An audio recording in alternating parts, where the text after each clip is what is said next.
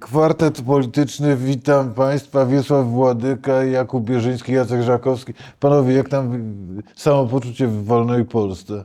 Może Jacek zacznie, bo ma taki uśmiechnięty. Najbardziej zacznie. No, gęba się uśmiecha, ale zaraz tężeje. No, dziś się zakończył w Bletchley Park w Londynie wielki zjazd w sprawie AI. 28 krajów podpisało pierwszą regulację historyczną w tym. Polski tam w ogóle nie było. Czyli już jesteśmy, no byliśmy przy zakładaniu ONZ-u i wszystkich ważnych rzeczy. Nawet Paradowski, Paderewski koncert grał w San Francisco. Tak jest. Przepraszam, Rumi Sztajnartów, posłuchałem. I teraz już nam świat uciekł. To pokazuje, jak nam uciekł. 28 krajów to podpisało, my nie. W ogóle tam nikt nie pojechał. To jest coś niesamowitego. A kto miał pojechać? Gliński? No nie mamy ministra cyfryzacji. Tam byli, słuchaj, no z Chin minister od cyfryzacji przyjechał. Rozumiesz, a z Warszawy nie mógł. Słuchaj, nasz minister cyfryzacji to się boję, że będzie, to jest bliski kolega z ławy, z sali sądowej. Boi się, że respiratorami chyba się teraz bardziej zajmuje. No dobrze, ale przyszły minister też nie pojechał. Rozumiesz, i to jest, znaczy to pokazuje, jak strasznieśmy się obsunęli w tej strukturze wspólnoty międzynarodowej. A zobaczcie, co się stało w Izraelu, tak? Czy tam są Polacy, tak? Przecież miałeś się cieszyć. No nie, ale teraz najpierw się ucieszę, ale teraz potem sobie zdałem sprawę. Te dwa fakty. Z polityków pojechał tylko Paweł Kowal. I na wycieczkę. Jak turysta do Bantustanu oglądać, prawda? Czy wjechał do środka i wyciągnął tych Polaków? Miał tę odwagę i poczucie odpowiedzialności, że jako poseł Rzeczpospolitej odpowiada za... A co to zresztą bardzo znamienne, bo kiedy była ta wielka akcja ewakuacji Polaków z Izraela, to oni... To bardzo ciekawe, bo ja wtedy obserwowałem... To ewakuowali z Izraela. Ewakuowali z lotniska Ben-Guriona, na którym ja obserwowałem wtedy, bo to łatwo w internecie sprawdzić, tablicę przylotów i odlotów z tego lotniska, to lotnisko absolutnie normalnie funkcjonowało i wszystkie linie lotnicze obsługiwały swoich pasażerów, oprócz lotu, który skasował swoje linie, a w zamian wysłano wojskowe kasy. Więc ja współczuję tym pasażerom, którzy zamiast w normalnych warunkach siedzieli w wojskowym samolocie. Kasę? Nie. Kasą? Ja nie. Tak. A jeszcze kolega mi odpowiadał, że korzystając z ataku Hamasu, ambasadę polską w Izraelu też zamknęli, żeby ludzie nie mogli głosować. No generalnie rzecz biorąc, pokazówka, kiedy przychodzi do rzeczywistej potrzeby, to widać w strefie gazy, no to kompletnie nic, zero, w ogóle żadnego ruchu. Skoro już wiadomo, że na sztuczną inteligencję zostaje nam naturalna i co ty? Znaczy ja chcę pocieszyć Jacka, że może coś nadrobimy niedługo. Ale ile mamy do robienia? Koszmarnie dużo. Koszmarnie. Janusz Lewandowski ostatnio opowiadał o zaniedbaniach polskich władz w Brukseli. Nie obsadzają żadnych komisji, nie wysyłają ekspertyz, odpowiadają nonszalantem. Wypisaliśmy się z tej Europy. Tak jakbyśmy się wypisali. W ogóle ze świata. Ze świata nawet. Wiesz, tak. To jest ale mnie zaniepokoiło to, że PiS tak. To ja już wiem, oni się odkleili od rzeczywistości kompletnie. Ale że ani w Londynie, ani w Palestynie nie było aktywnych polityków opozycji. Jak ktoś mówi, że w Palestynie to już wiadomo, co myśli o sprawie, nie? No bo wojna jest w Palestynie, prawda? Że nikt tam się nie pofatygował. Tylko wszyscy się zajmują tym, kto zajmie który stołek. Reał wydał oświadczenie, które dla mnie jest prorosyjskie de facto, bo zajął to samo stanowisko, co MSZ Moskiewski. No, spotkał się z ambasadorami państw arabskich, tak? No tak. To też dużo mówi, prawda, o jego sprawczości. A tak bardziej sentymentalnie, nastrojowo... Nie, no ja nastrój mam budujący. Tak? Tak. I właśnie minęła mi dwubiegunówka, która mnie cechowała. A ja wiesz, że rano depresja, a wieczorem euforia. Tak. I od sondaży do sondaży, od strachu do strachu, też w zależności z kim przed chwilą rozmawiałem. No, bardzo chłonę takie wsparcie, tak? I potrzebuję tego, ale na szczęście mam takie poczucie, że będzie dobrze, no, że mam nadzieję, że będzie dobrze. Tworzy się nowe i gdzie jesteśmy między uzasadnioną niecierpliwością a racjonalną powściągliwością, racjonalizmem, uzasadnioną niecierpliwością, a zrozumiałą powściągliwością? No przede wszystkim ja chciałbym jednak wyjść z tych naszych typowo inteligenckich narzekań. Dobra, idźmy. Dawaj. Nie. I powiedzieć, że u mnie to wzbudziło poczucie narodowej dumy. Dlatego, że z punktu widzenia geopolitycznego, no to żeśmy dokonali niemożliwego. Numer to jest na cud. Skalę światową. No. Tak, na skalę światową. I to nie jest jak w Ameryce Trumpa, gdzie po pierwsze amerykańska demokracja miała trochę większe zasoby, nie? Absolutnie. To nieporównywalna do naszej polskiej historii. To po pierwsze. Po drugie, tam jednak minęli się z Trumpem z tym gigantycznym populizmem prawicowym naprawdę o parę procent. No i nie wiadomo, czy nie wróci. W Polsce dzisiaj sondaże już jest przed. Właśnie. W Polsce wydaje się, że to zwycięstwo demokracji jednak jest przytłaczające, że przeciwnik po tym ciosie ledwo się chwieje i zaraz upadnie na deski, może się w ogóle rozpadnie. Wydaje się, że z punktu widzenia jakby geopolitycznego dokonaliśmy rzeczy no niemożliwej i cały świat się pyta, jak wyście to zrobili, tak? Jak pokonać ten populizm, a przecież i międzynarodowa socjologia i politologia i też polskie studia pokazywały, że w zasadzie jest to prawie niemożliwe. Tymczasem no, zwycięstwo jest bardzo wyraźne. Przygniatające. Nowy demokratyczny rząd się tworzy. To jest jeden z największych triumfów Polaków w historii. Od 1989 roku. Też pokazaliśmy, że można odwrócić niemożliwe. Tak. I ja z tego powodu jestem bardzo dumny. I mówiąc zupełnie szczerze, na sztuczną inteligencję przyjdzie czas i będziemy mieli pewnie czas i możliwości. Podzielał ten kosmos, zanim my się obejrzymy. Wiesz? Na to, żeby...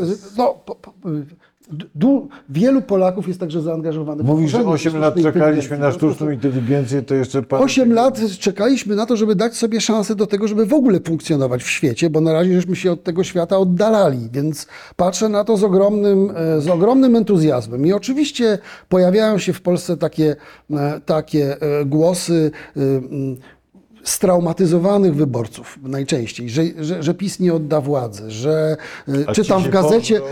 czytam w Gazecie Wyborczej, że marszałek senior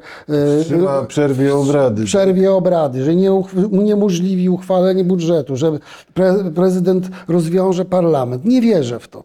To są bajki. Przede wszystkim nie wierzę dlatego, że po pierwsze wszystko wskazuje na to, że PiS się pogodził z porażką, że Jarosław Kaczyński się pogodził z porażką. Po drugie, to już jest za późno. Ten pociąg już odjechał. Dzisiaj próba odwrócenia tej historii skończyłaby się katastrofą. Oczywiście, że katastrofą. Już przedłużanie procesu oddawania władzy kosztuje ich politycznie gigantycznie dużo. Ciekawe, a propos Wiesław, jakie byłyby sondaże teraz? Dokładnie, ale moim zdaniem bardzo złe dla PiS-u, coraz gorsze, więc już proces oddawania władzy, to przedłużanie tego, to jest bolesna agonia i wszyscy na to patrzą. No to nie przysparza im popularności ani zwolenników. A jednocześnie nie opozycja zachowuje się dużo lepiej niż ktokolwiek. Absolutnie. Baliśmy się, że PiS nie odda władzy i baliśmy się, że ci się pożrą. Tak. PiS oddaje władzę, a ci się nie żrą. Mało tego, konstruktywnie. Tak, to ja chciałem podkreślić, że tak powiem, zebrałem wiele głosów z radością przyjmujących twoje stanowisko z naszego programu, że właśnie potrzebny umiar, ustępstwo, kompromis, konsensus, a nie zostawiamy na swoich, na swoim.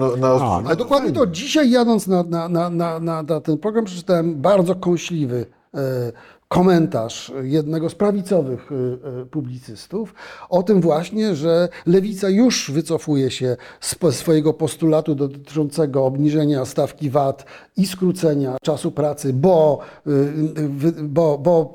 liberałowie w nowej koalicji się na to nie zgadzają. PSL wycofuje się ze swoich postulatów, ponieważ lewica się na to nie zgadza. No, mi oczywiście jest to... serce rośnie. Oczywiście jest to powód do krytyki pod tytułem, no zobaczcie, oni nie spełnią swoich obietnic.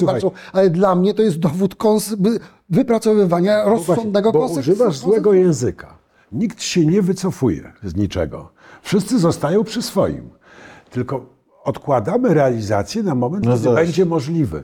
I mi się wydaje, że to jest ogromna różnica. Jak mówisz tak, no Platforma obiecała coś tam i tego nie zrealizuje. Nie teraz, może jutro.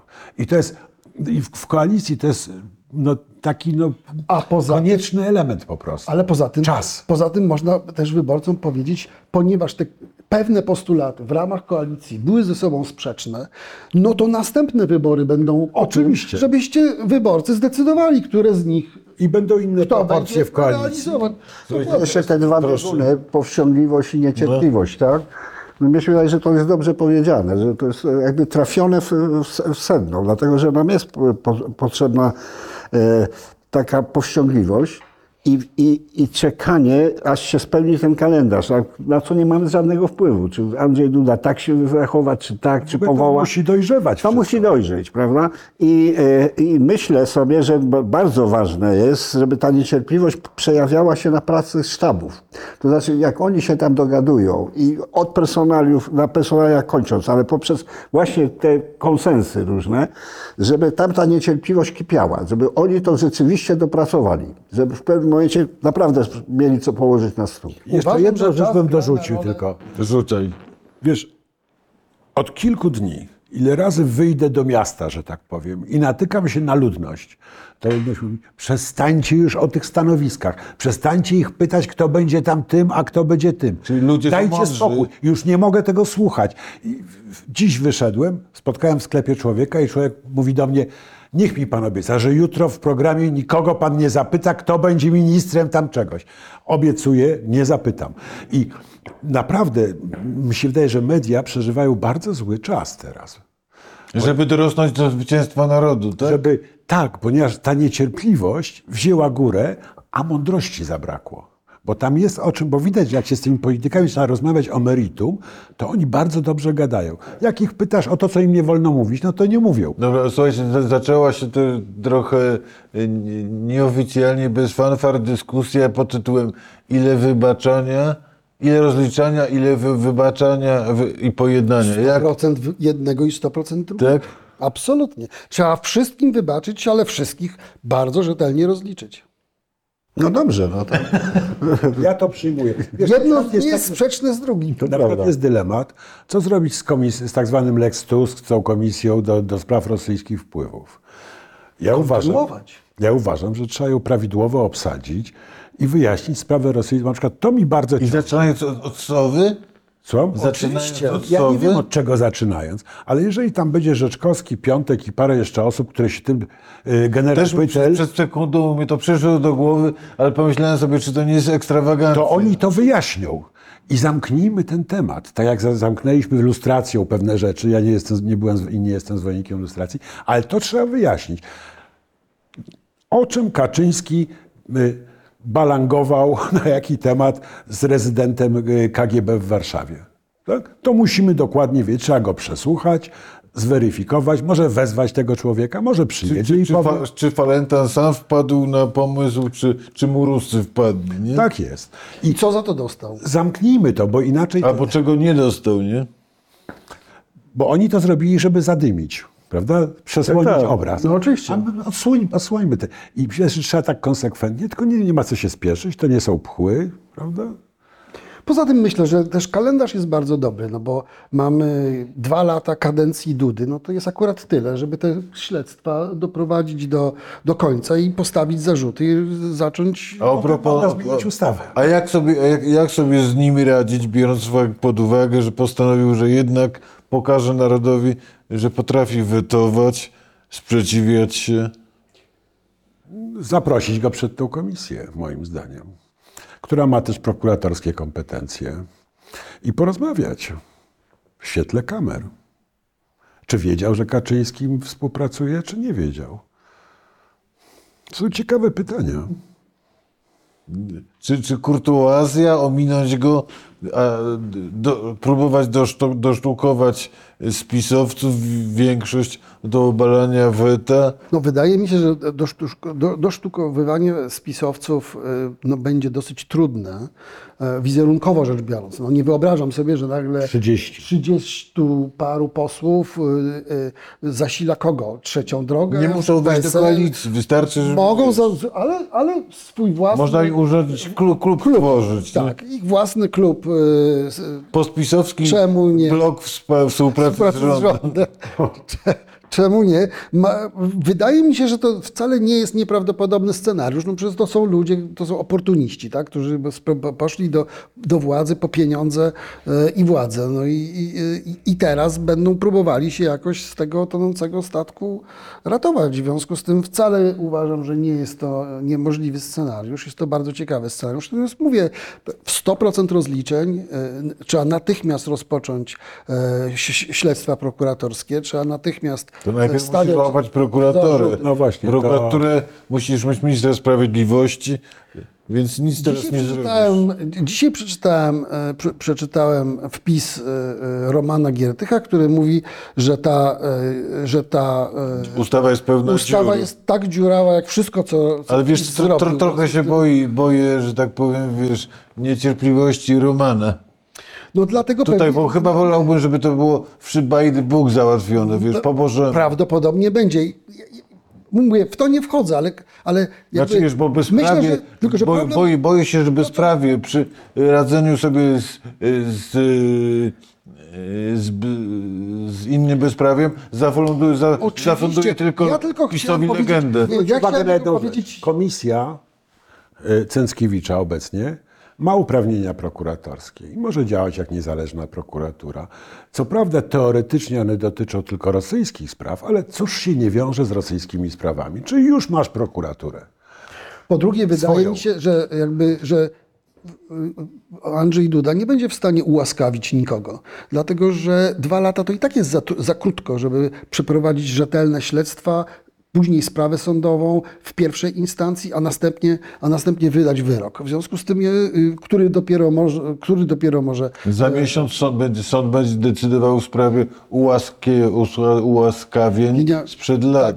Tak jest. Prawdopodobnie zdecyduje na niekorzyść pana prezydenta. W związku z tym ja myślę, że to w niczym nie przeszkadza, wręcz odwrotnie. Trzeba się spieszyć, żeby zdążyć za 2 lata. Co do tych rozliczeń, które będą się wiązały z przejmowaniem instytucji, prawda, i nadawanie im starych treści w zastępstwie tych, które wprowadzono, to zwracam uwagę na wypowiedź bardzo rozwiniętą profesora Bodnara.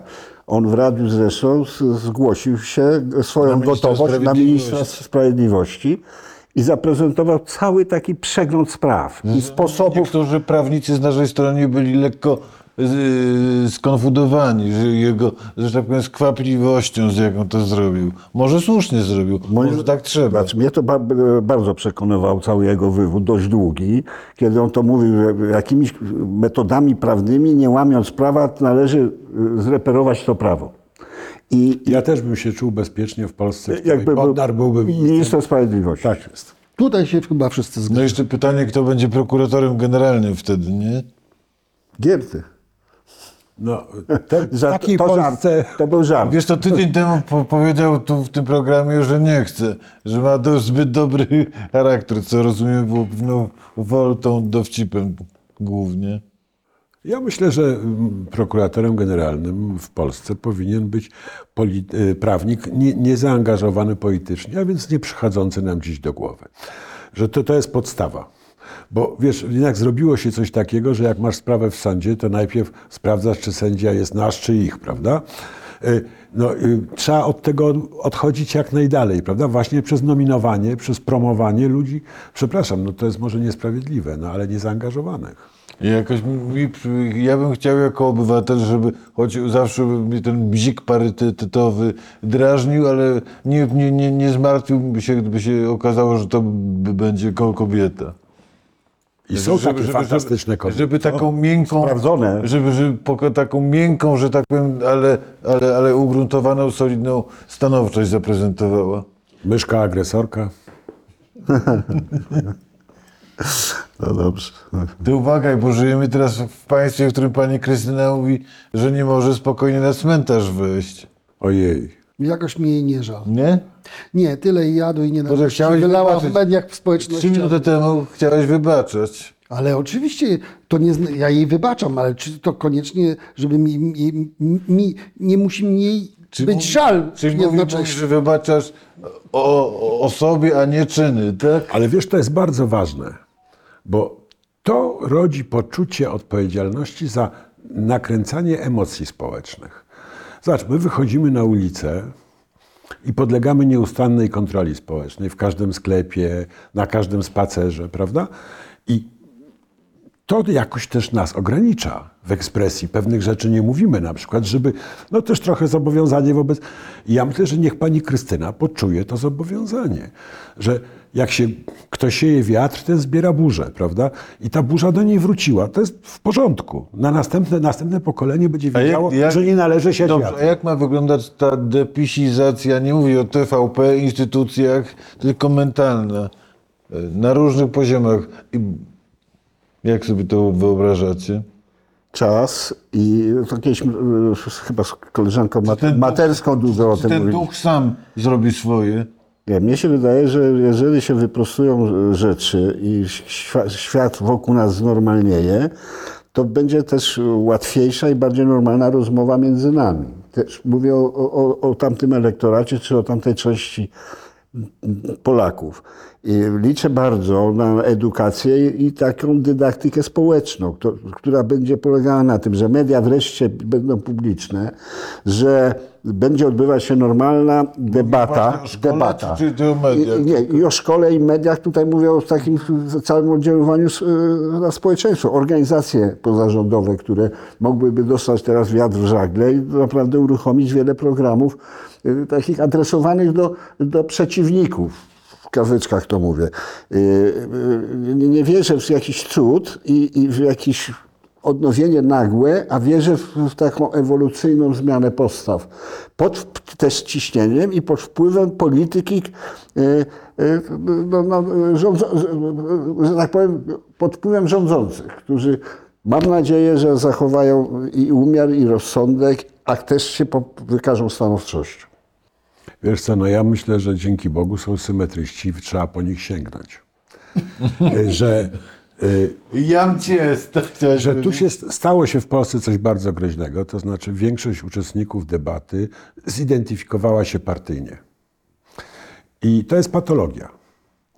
I teraz, jeżeli z niej nie wyjdziemy, to, co groźne, czyli ta nienawiść, to, co tam ci silni razem wypisywali, te bzdury, prawda?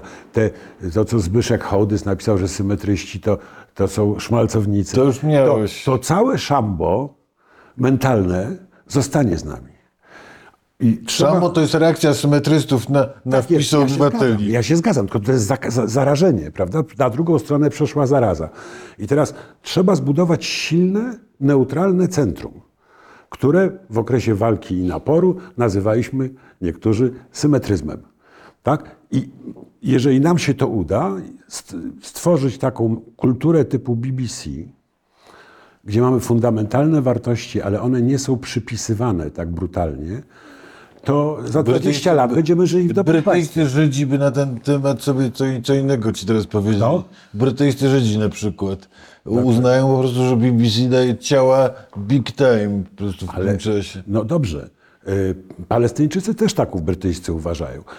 I to jest w porządku. Obie strony są niezadowolone. Na tym polega... Wiesław, ty chcesz polemizować. Symetryści jako zbawcy... Nie, no właśnie. Sematyzm przecież tu polega na tym, że oni nie widzą różnicy między autorytaryzmem i demokracją liberalną. Tak w Polsce ludzi nie ma. Jak to jest zbiór pusty. Nie. To jest zbiór pusty, no. Nie masz takiego człowieka. W każdym razie... Poczekaj. Całe zachowanie się symetryczne polega na tym, że się niweluje tę granicę. Nie. A tak. Ale mówisz tak. PO i PiS i PO to jedno zło. No tak? Razem wymyślili wszyscy kradną. Wszyscy kradną. Razem wymyślili. No i co? I to były rządy autorytarne? To były instytucje zmierzające do autorytaryzmu. Przewidywalne, o tym pisaliśmy. No ale o tym pisało. Na to nie było nigdy zgody, że się stawia tę tezę i że się konsensus że powołanie IPN-u będzie prowadziło do autoryzacji, historyzacji debaty. To było od początku wiadomo.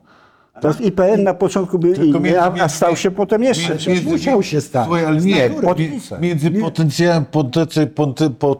potencjalnością a faktem jest jednak pewna różnica, nie? No ale jak komuś obcinasz nogę, to możesz przyjąć, że będzie kicał na jedno. No wiesz, mówisz, że to jest... produkcja maczet nieuchronnie prowadzi do odcinania kończyn. No niekoniecznie. Jak nie użyje do odcinania, to nie użyje. Produkcja maczet w Polsce, gdzie trzcina cukrowa jest rzadkim towarem, wiadomo do czego prowadzi, do obwożenia ich w bagażnikach czarnych BMW, tak? I tak mieliśmy w latach 90.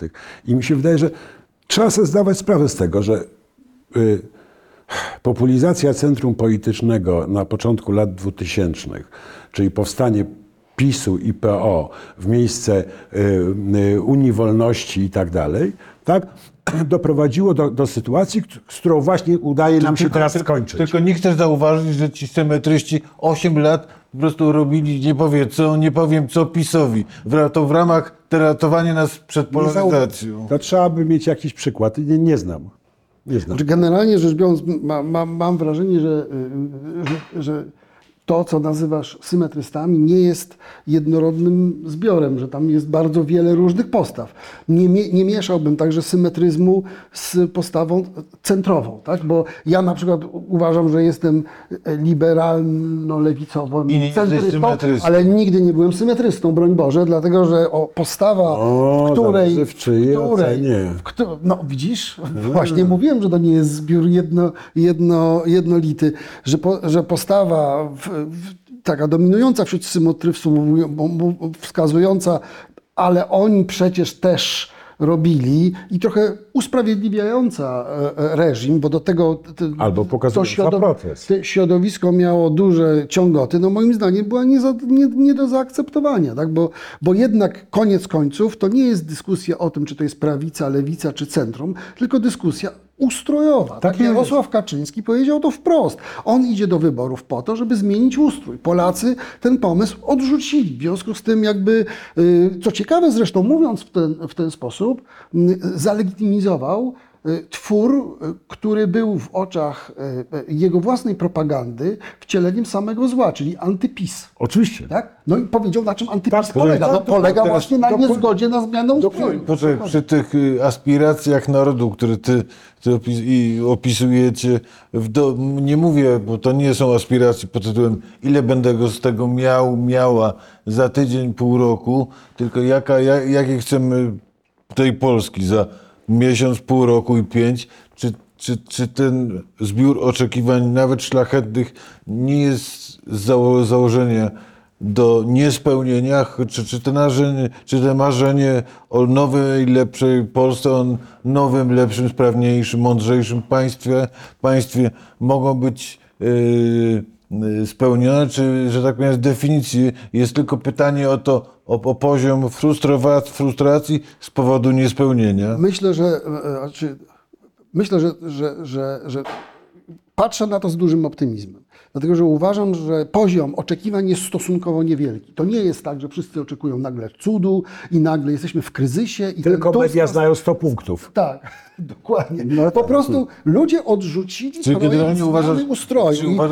Powrót do demokracji jest już jakby tym, za czym głosowali. Chcą mieć normalne media publiczne, chcą przestać się bać, chcą przestać być obiektem nienawiści i nienawidzić innych, chcą przestać się wstydzić, chcą myśleć na przyszłości z uwarunkowanym optymizmem. Chcesz powiedzieć, że dzień wyborów i ten czas teraz to jest jeden wielki akt czy ilustracja, pokaz dojrzałości narodu? Oczywiście, tak? Oczywiście. I też nie mam takiego wrażenia, że ludzie mają jakieś wygórowane,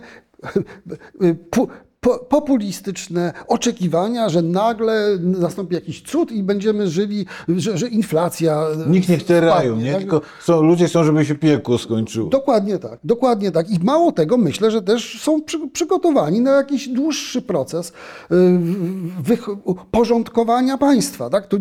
Czy państwo będzie lepsze? No oczywiście, że będzie lepsze, ponieważ skorumpowane dyktatury niszczą, jak rak, niszczą organizm, na którym żerują. Prawda? Nomenklatura była absolutnie według definicji.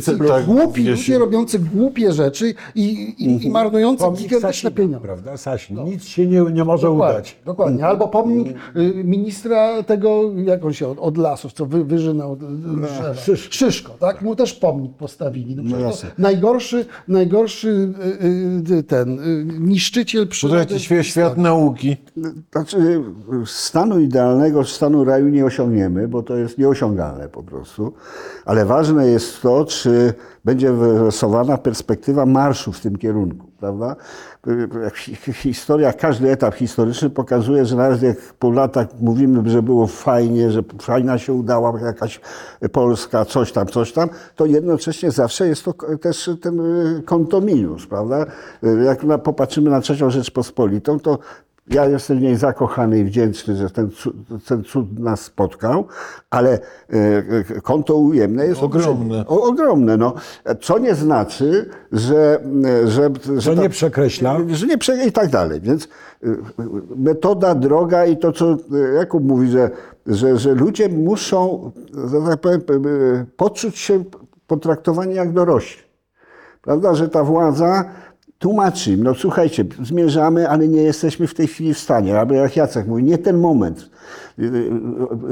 Ten punkt, tego punktu programowego tak, nie znosimy, tylko go prolongujemy. Jest ktoś, bo takim symbolem sprzed 30 lat gościa, który siadał na krzesełku i nam tłumaczył to dzianie się, był Jacek Kuroń. Kto teraz według was ma, że tak powiem, moce, autorytet, żeby... Donald Tusk to zrobi. Tak? Słuchałem wczoraj pana Gawkowskiego, którego przesłuchiwał TVN. Bardzo mądrze mówił, że trzeba dać przywódcom ustalić narrację, podzielić się tą narracją z zapleczem i żeby wtedy wyszli i opowiedzieli ją publicznie.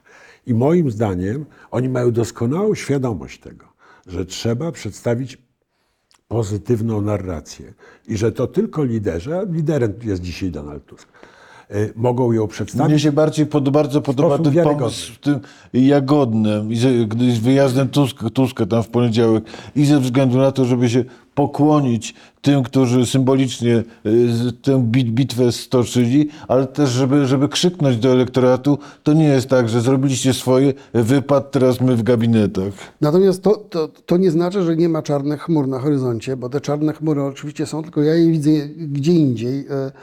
Ja je widzę w budżecie. Znaczy, to rzeczywiście jest problem mianowicie takiej narracji PiS-u pod tytułem no za rządów PiS-u zawsze pieniądze były, a za rządów Platformy nagle ich nie ma. No. To jest dosyć oczywiste, dlaczego były pieniądze za rządów PiS-u. No, po pierwsze dlatego, że Morawiecki uprawiał przez 8 lat kreatywną księgowość, wypychając dziesiątki miliardów złotych poza budżet i finansując swoje programy socjalne i różne inne tarcze i tak dalej. Między innymi ograniczanie inflacji poprzez tarczę antywzrostu cen energii.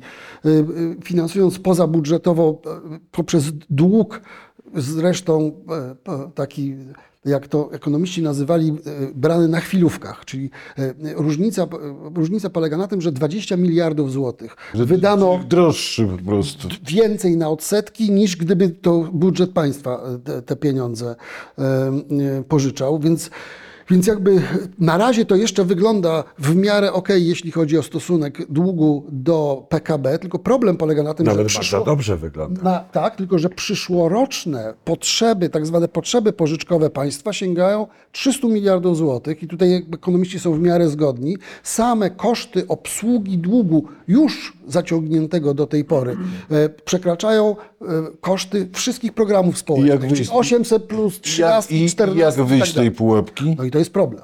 I to jest rzeczywisty problem. Jedno jest pewne. I czy potrzebujemy, bo po prostu te pieniądze się skończyły. Także potrzebujemy jakiegoś super autorytetu w roli ministra finansów? Tak mi się wydaje. Tym bardziej, że pamiętajcie, że PiS ma jeszcze dwa źródła finansowania. Oprócz długu, który rośnie w sposób absolutnie niekontrolowany na przyszły rok, to przerażające. To jest po pierwsze 40% skumulowana inflacja. To jest 40% podatek nałożony na nas wszystkich. Dzięki czemu VAT rośnie, budżet rośnie i tak dalej. W związku z tym to jest pierwsze źródło, a drugie źródło, no to przejedzono pieniądze na inwestycje. Kiedy obejmowali rządy, udział inwestycji w PKB to był 20%, dzisiaj 18, jest 20%, dzisiaj jest 16%. W związku z tym, no to jest i te pieniądze rok do roku po prostu zostały przejadane. Więc to jest proste wytłumaczenie, dlaczego pieniądze zapisu są, tylko że te pieniądze właśnie zapisu się skończyły. Jedną rzecz ci powiem, co ci może trochę uspokoi jako biznesmena też, że z deficytu trzeba wychodzić bardzo stopniowo. Tak. Bo na czym polega teraz pułapka? Jeżeli będziesz szybko wychodził z deficytu, zdusisz koniunkturę, a dług zostaje do obsłużenia. I nagle ta rozpiętość między dochodami państwa a potrzebami wydatkowymi związanymi z obsługą długu, ci się nożyce rozwierają.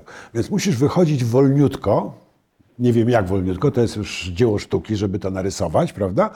Na tyle wolno, żeby redukować deficyt, w podobnym tempie, jak redukujesz zadłużenie już istniejące przez spłaty. To jest bardzo trudne. Jeżeli się wykona... Na szczęście jest KPO. Tak jest. Ale jeżeli się wykona jakiś gwałtowny manewr, na przykład się zmniejszy wydatki o 60 miliardów, KPO to jest będzie materacyk, a nie prawdziwa, wiesz, wygodna łóżeczka. No. Nie, optymizm. To jednak jest 250 miliardów pompowanych w polską gospodarkę. To naprawdę jest bardzo dużo. To jest połowa polskiego budżetu, więc to naprawdę jest kupa forsy. Z tego zdecydowana większość to jest bezzwrotna pożyczka, czy bezzwrotna, czyli jakby nie pożyczka, tylko po prostu darowizna ze strony Niemców, tak? Głównie ze strony Niemców. No i to pozwoli zbudować ten bufor pomiędzy właśnie rosnącą lawinowo długiem, a wzrostem gospodarczym, żeby tego wzrostu gospodarczego nie zabijać. Bo tu jest jeszcze jedna rzecz. To jest tylko 260 miliardów. To nie jest tak dużo oczywiście. Ale to nie jest raz 260 miliardów. One wchodzą w gospodarkę, to jest 260. Obracają się i wracają i jeszcze masz, zależy jaki mnożnik tam, gdzie one pójdą i tak dalej, i jeszcze masz tam, nie wiem, 120. Obracają jeszcze raz w następnym roku i jeszcze masz tam 60. To jest na kontrapunkt do tezy, którą postawiliście i z którą się zgadzam. Ja wiem, że trzeba ryzykownie, ostrożnie z porównaniem, ale właściwie rząd mazowiecki to był wrzesień, 6-7 miesięcy później już zaczynało to wszystko pękać. Ja rozumiem, że Kaczyński zaczął albo za pomocą Lecha wojnę na górze. Czy możemy, czy widzi, kto może być Wałęsą i Kaczyńskim tej epoki i jak uniknąć tej złości społecznej? No, moim zdaniem kluczowa jest rola albo premiera, albo ministra finansów i to, co Wiesław powiedział, to znaczy trzeba ludzi potraktować poważnie. Nie dać się steroryzować tym pisowskim publicystom i politykom, ani symetrystom, którzy mówią, o zobaczcie, już się wycofują ze swoich obietnic wyborczych, już używają argumentu, że niby nie ma pieniędzy, bo zawsze za rządów PO nie było pieniędzy i teraz znowu to się powtarza, że nie ma pieniędzy. No jednak trzeba ogromnie dużo wysiłku włożyć w budowanie autorytetu i budowanie bardzo wiarygodnej komunikacji z wyborcami, potraktować ich poważnie, powiedzieć, jaki jest prawdziwy stan państwa, na czym polegały te machlojki Morawieckiego, skąd te pieniądze się brały i dlaczego one nie mogą się brać wiecznie z tego samego źródła, czyli z długu i inflacji, bo chcemy ograniczyć dług i zdusić inflację. Czy jesteśmy gotowi na to, na dorosłą opowieść? Wydaje mi się, że tak. Nie ma innej drogi. Przywołałeś Kuronia, jego te pogadanki telewizyjne.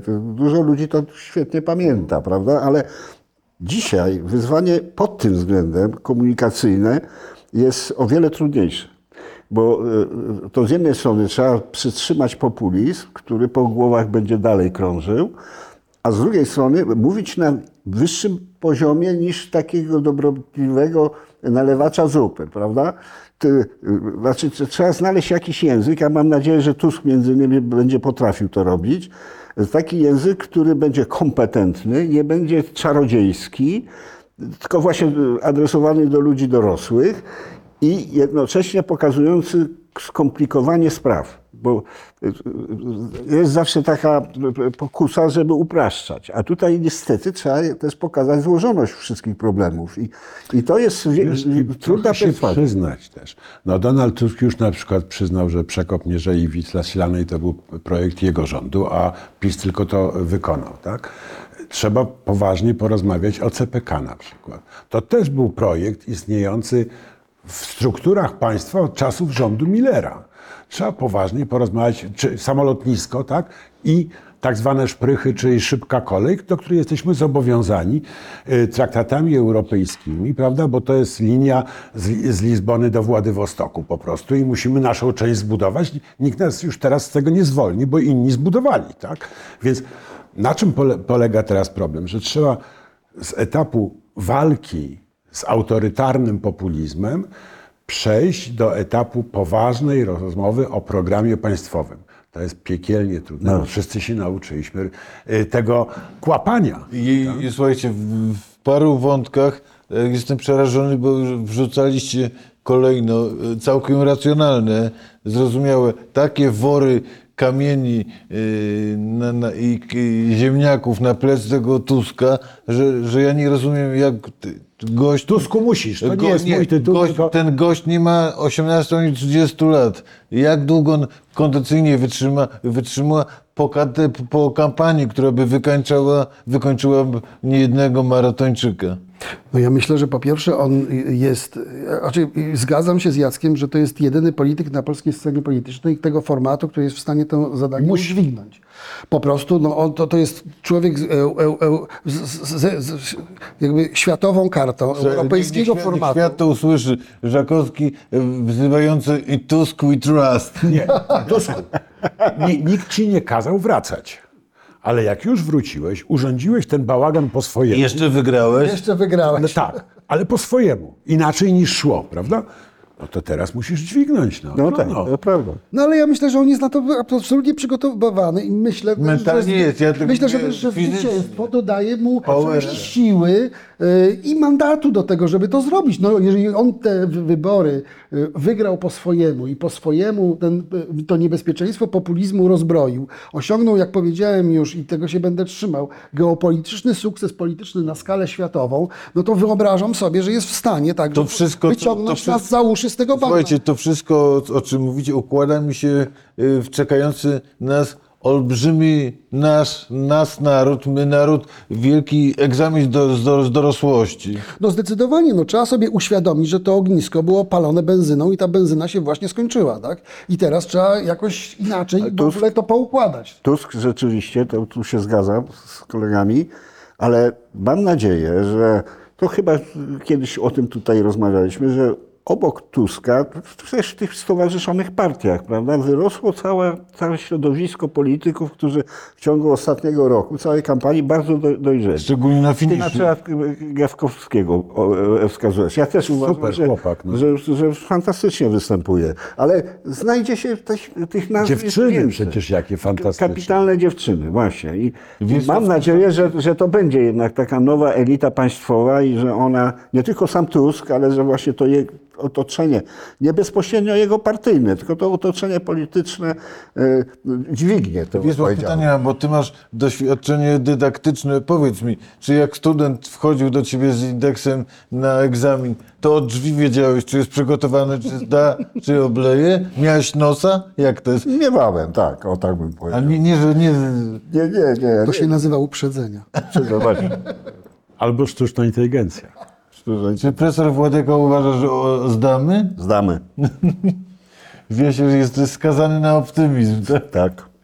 Znaczy właściwie naród dokonał tak niesamowitej rzeczy, że na szczęście jesteśmy w dobrym sensie więźniami swojego triumfu. Panowie, no na szczęście PiS nam pomaga bardzo zdać ten egzamin. No bo jednak po pierwsze bardzo mnie cieszy kontynuacja tej nienawistnej propagandy, która doprowadziła do ich wyborczej klęski, a teraz utwierdza Polaków, że dokonali słusznego wyboru. No jak ja włączam TVP, to naprawdę aż mi się buzia śmieje. No naprawdę. Nie rób tego, bo się zarazisz. Poczekaj, już za późno. Poczekaj, muszę cię skarcić. Jak włączasz. Tak? Włączam, tak jest. Ale ponieważ włącza, to mówi włącza. Po drugie, ten proces odrywania się od tego koryta, który jest na oczach całego narodu, im dłużej trwa, im bardziej jest bolesny, im więcej wrzasków po tej stronie i jęków, tym lepiej. Czyli czy naprawdę uważasz, że cenę każdego. Uważasz, że słuchać wycie i znakomicie, ale oczywiście, tak? Że tak, ale oczywiście tak. Choć brzmi to triumfalistycznie, jak arogancko. Nie mogę się doczekać. Troszkę triumfalizmu. Wiesz, nie mogę się doczekać. Nie wiem, w jakiej formie Morawiecki się przyzna do klęski w konstrukcji swojego gabinetu. Czy to będzie expose w parlamencie, czy dlaczego? W ogóle będzie jakieś głosowanie? Myślisz, że on będzie tworzył gabinet? Myślę, że Duda mu tego nie da. No ja myślę, że da. Mam nadzieję, że da. No ja mam nację, że spełni jego oczekiwania. Ja uważam, że Tuskowi da. Tak? Nie. Ale on powie, były dwie poważne kandydatury. Jedna przedstawiła i tak dalej. Umowę, tak. Druga niestety, a druga nie dała rady, tak? W związku z tym mój wybór jest, mimo że serce moje jest po prawej stronie, to tam powie coś miłego o Kaczorze, ale że jednak nie. Bo inaczej byłby idiotą kompletnie. Ja mam nadzieję, że do tej pory ale nie aż tak. I sądzę, że jednak da Morawieckiemu misję samobójczą zresztą. Słuchaj, w 9 roku prezydentury Andrzeja Dudy jego, że tak powiem, wyparność intelektualna może być nagle naszym atutem, tak? Ale ma sprytnego kolegę ze sobą. Tak. Ten mu podpowie taktycznie. No, oczywiście, że powinien jak najszybciej skończyć te męki i zakończyć to konanie i po prostu zamknąć ten rozdział, powiedzieć, my zawsze szanowaliśmy demokrację i idziemy do przodu, wtedy dałby PiS-owi trochę tlenu. Tak, to oni po prostu pod tym ciężarem szarpaniny tracą każdego dnia. Wiesław Komuna. Powiem tak, że jak marzymy o takiej dorosłej, poważnej rozmowie rządzących z narodem, ze społeczeństwem, to na tym tle ten infantylizm, stacenczy infantylizm PiS-u. Bo to już jest, słuchajcie, no jakieś takie gaworzenie dziecka, to co oni się wydają. A nie wyjdzie z kąta, nie? A przestało być groźne. A przestało być śmieszne. Straszne. A teraz jest tylko śmieszne. Czy widzieliście symbol tych czasów, jak minister, nie wiem, który to minister, w każdym razie wodował prom. Tylko problem polegał na tym, że z tyłu miał tylko połowę tego promu. Naprawdę, było to połowa i takie druty wystawały, jakieś dziury, bo to widać było, że to jest połowa kabudłowa. Ale orkiestra grała. Może nas było tylko na połowę. Oczekujesz, że minister Grubarczyk będzie miał oczy z tyłu głowy? Słuchaj, mówiliśmy... No, ale go mógłby wiedzieć, że kamerę go filmuje z tej strony, to dziury w kadłubie widać. Nie przesadzić z idealizowaniem społeczeństwa, to powiedziałbym, że wiesz co, w Polsce zwykle połówka wystarczała. No tak. No, ale i tym optymistycznym akcentem. Dziękuję bardzo. Dziękujemy. Kłaniamy się, do zobaczenia.